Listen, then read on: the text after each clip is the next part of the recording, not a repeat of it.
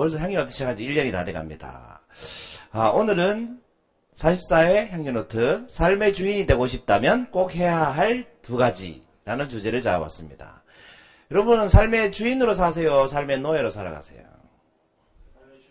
주인 이십니까? 주인? 주인? 아, 그렇군요. 이 소수라도 주인들이 계시니까 분위기가 너무 좋은 것 같습니다. 앞에 안중근 의사님 강의를 들어서 그런지 분위기가 굉장히 엄숙하네요. 제가 질문 하나 던져볼게요, 여러분. 어, 이 말이 맞는 말인지 한번 생각해 보십시오. 노예 근성이란 시키는 일만 하려는 근성이다. 맞습니까? 맞다고 생각하십니까? 맞습니까? 맞습니까? 맞습니까? 아, 네. 다 틀렸습니다. 이 말은 틀린 말입니다. 노예 근성이란 시키는 일만 하려는 근성이 아니고요. 시키는 일도 최대한 적게 하려는 근성입니다. 그렇지 않습니까? 해봤자 내게 없는데. 해봤자 성. 예, 네, 그렇습니다. 돌아오는 게 없기 때문에 노예 근성이란 시키는 일조차도 최대한 적게 하려는 게 노예 근성입니다. 자, 그러면 두 번째 질문. 이 질문은 맞는지 말인지 한번 맞춰보십시오. 월급쟁이 마인드란 받는 월급만큼 일하려는 마인드다. 맞습니까? 아닙니까? 아닙니까? 아닙니까? 네, 왜 아닌지 한번 말씀해 보세요. 그렇습니다. 네, 바로 응용을 하시네요. 월급쟁이 마인드란 받는 월급보다 적게 일하려는 마인드입니다. 왜 그럴까요? 받는 월급만큼 일하면 어떻습니까? 손해지 않습니까? 남는 게 없지 않습니까? 받는 월급보다 더 많이 일하면 어떻게 됩니까? 완전 손해나지 않습니까? 적자죠. 장사로 치면. 그렇기 때문에 월급쟁이 마인드라는 것은 받는 월급보다 적게 일해야 남는다고 생각하는 마인드인 겁니다. 그렇기 때문에 여러분 연봉이 안 오릅니다. 사실은. 여러분이 사장이라면 월급보다 적게 일하는 사람 연봉 올려주겠습니까? 그런데 이 월급쟁이 마인드를 가진 사람은 적게 일하고 월급을 더 많이 받으려고 합니다. 그렇기 때문에 월급이 안 오릅니다. 그 조금만 더 생각을 하면 주인이 될 수 있는데 그 눈앞에 이익을 먼저 보기 때문에 이제 연봉도 안 오르고 승진도 안 되는 거죠. 자, 세 번째 질문입니다. 이 말은 어떻습니까? 읽어보세요. 시작. 이 말은 맞는 말입니까? 결제는 허가를 구하는 행위다. 결제해 주십시오. 이렇게 우리 결제판 들고 올라가잖아요. 회사 생활해 보시면. 맞습니까? 틀렸습니까? 분위기상 틀린 것 같죠? 왠지는 모르겠고 분위기상 틀린 것 같습니다. 그럼 맞는 말은 뭐겠습니까? 이걸 맞는 말로 바꾸면 결제는 허가를 구하는 행위가 아니면 뭡니까? 결제는 네 말씀해 보세요. 네.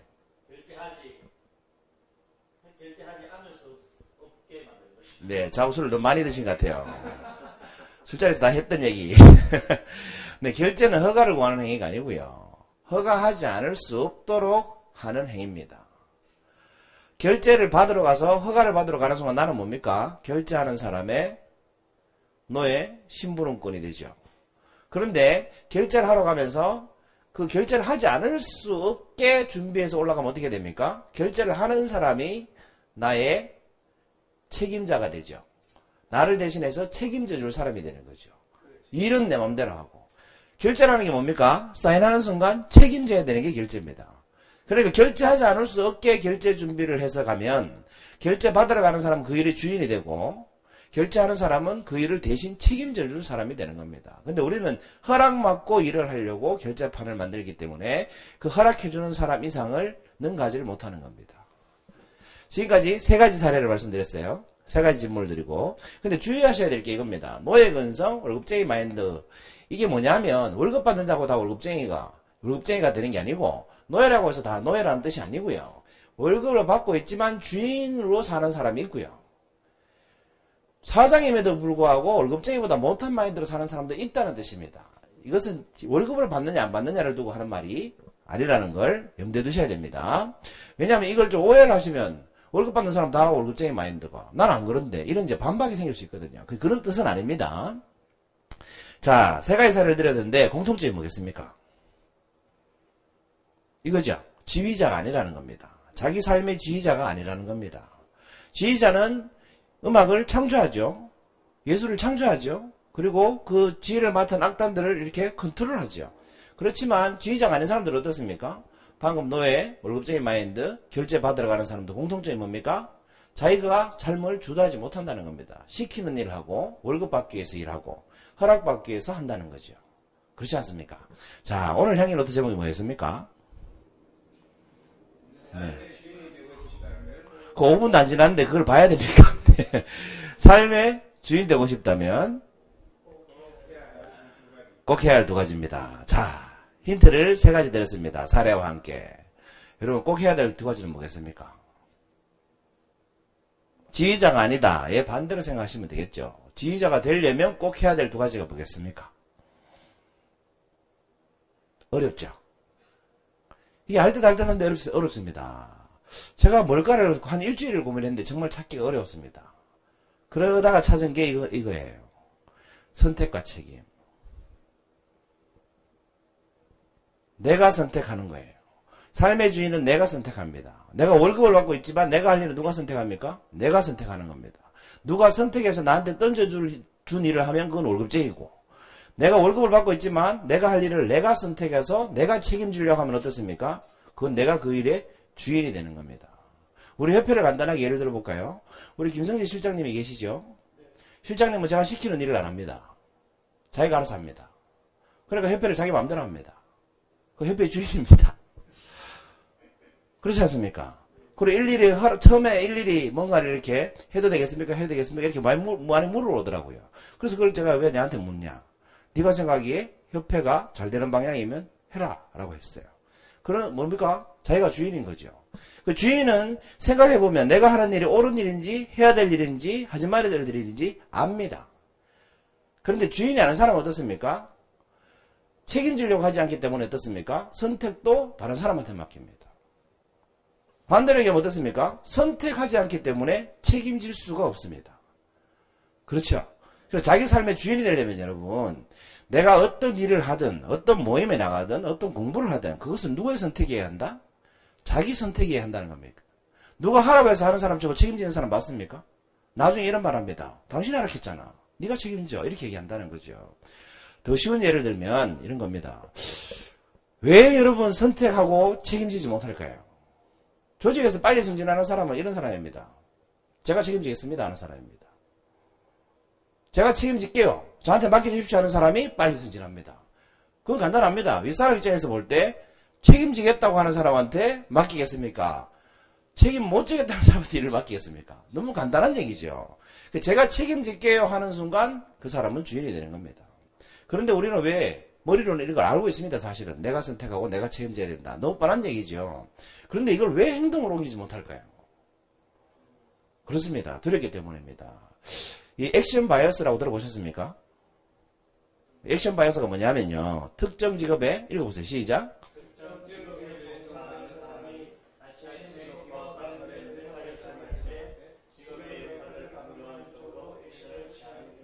그렇습니다. 어떤 직업에 종사하는 사람이 자기의 직업을 강조하는 쪽으로 행동하려는 경향인데 쉽게 말해서 골키퍼는 어떤 행동을 하려고 하겠습니까? 골키퍼의 직업이 골키퍼죠. 골키퍼의 직업적 역할은 뭡니까? 골을 막는 거죠. 그리고 골키퍼는 공이 날아오면 어떻게 하려고 했습니까? 공이 맞는 액션을 취하도록 하는 하려는 경향이 있죠. 공을 맞는 신용이라도 해야 된다는 겁니다. 그런데 여러분 페널티킥 잡으면 골키퍼가 이 골을 막을 확률은 사실 이게 판단할 시간이 없거든요. 본능으로 선택해서 뛰는 수밖에 없지 않습니까? 시간적으로 그게 판단해서 뛸 시간이 안 되거든요. 11m에서 찼을 때. 그때 이 2007년도에 이런 논문을 발표한 적이 있습니다. 경제심리학 저널이라는 잡지에 이스라엘 그 박사 다섯 명이 연구를 해가지고 세계적인 그 리그, 그 경기, 거기 286회나 분석을 했어요. 그 286회 세계적인 경기에서 페널티킥에서 어떤 현상이 일어나는지를 연구를 한 겁니다. 그리고 논문 제목을 이렇게 달았습니다. 최고의 축구 골키퍼의 action bias 페널티킥 사례. 쉽게 말하면 최고의 축구 골키퍼들이 자기 직업을 가지고 어떤 행동을 취하려는 경향이 있는지를 분석한 거예요. 그런데 조사를 딱 해보니까 이렇습니다. 골키퍼가 일단 전제가 이거예요. 실제 통계로도 그렇습니다. 페널티킥을 하면 페널티킥을 차는 사람 있죠. 차는 사람은 왼쪽, 가운데, 오른쪽을 정했을 때 확률이 거의 3대 1대 1대 1이랍니다. 비율이. 킥을 차는 사람은 비율이 골고루 찬답니다. 왼쪽, 중앙, 오른쪽. 그런데 막는 골키퍼는 뛰는 비율이 다르다고 합니다. 그 조사를 해봤더니 골키퍼가 오른쪽으로 뛰어서 막을 확률은 12.6% 정도 된답니다. 근데 왼쪽으로 뛰어서 막을 확률은 14.2% 정도 된다고 합니다. 킥을 차는 사람은 똑같이 차도. 그런데 가만히 있으면 막을 확률이 몇 퍼센트일까요? 무려 33.3%라고 합니다. 그런데 실제로 가만히 있었는 골키퍼는 비율이 6.3%밖에 안 된답니다. 쉽게 말해서 골키퍼는 페널티킥에서 가만히 가운데 서 있는 게 골 막을 확률이 제일 높습니다. 그런데 그렇게 가만히, 가만히 서 있는 골키퍼는 6.3%밖에 안 된다는 거죠. 왜 그럴까요? 아니에요. 왜 그럴까요? 근데 골키퍼들이 이걸 모를까요? 세계적인 리그의 골키퍼들이 알 겁니다. 그런데도 불구하고 확률이 무려 33.3%나 되는데 가만히 있으면 막을 확률이 6.3%만이 가만히 있는다는 겁니다. 대부분 뭐야? 오른쪽 아니면 왼쪽으로 뛴다는 겁니다. 점프한다. 왜, 그, 왜 그럴까요? 왜, 왜, 왜? 연구 결과가 이렇게 나왔습니다. 가만히 있다가 왼쪽이나 오른쪽으로 골을 먹잖아요. 그러면 청중들이 그렇게 야유를 한다는 겁니다. 관중들이. 저거 골프가 뭐 뭐하노? 왜 꼼짝도 안 하고 가만히 있노? 골안 맞고. 이렇게 비난을 막게 된다는 거죠. 그 비난이 두려워서 왼쪽이든 오른쪽이든 몸을 날린다고 합니다. 날려서 못 막는 것은 비난을 안 하니까. 이게 뭐예요? 액션 바이어스죠. 골키퍼는 골을 막는 신용이라도 해야 비난을 덜 받는다는 겁니다. 그런데 사실은 뭐가 더 현명합니까? 가만히 제자리에 서서 중앙을 지키는 것이 골을 막을 확률이 더 높습니다. 그렇게 선택을 하고 비난받는 것을 책임질 각오를 하면 가운데서 있는 게더 낫죠.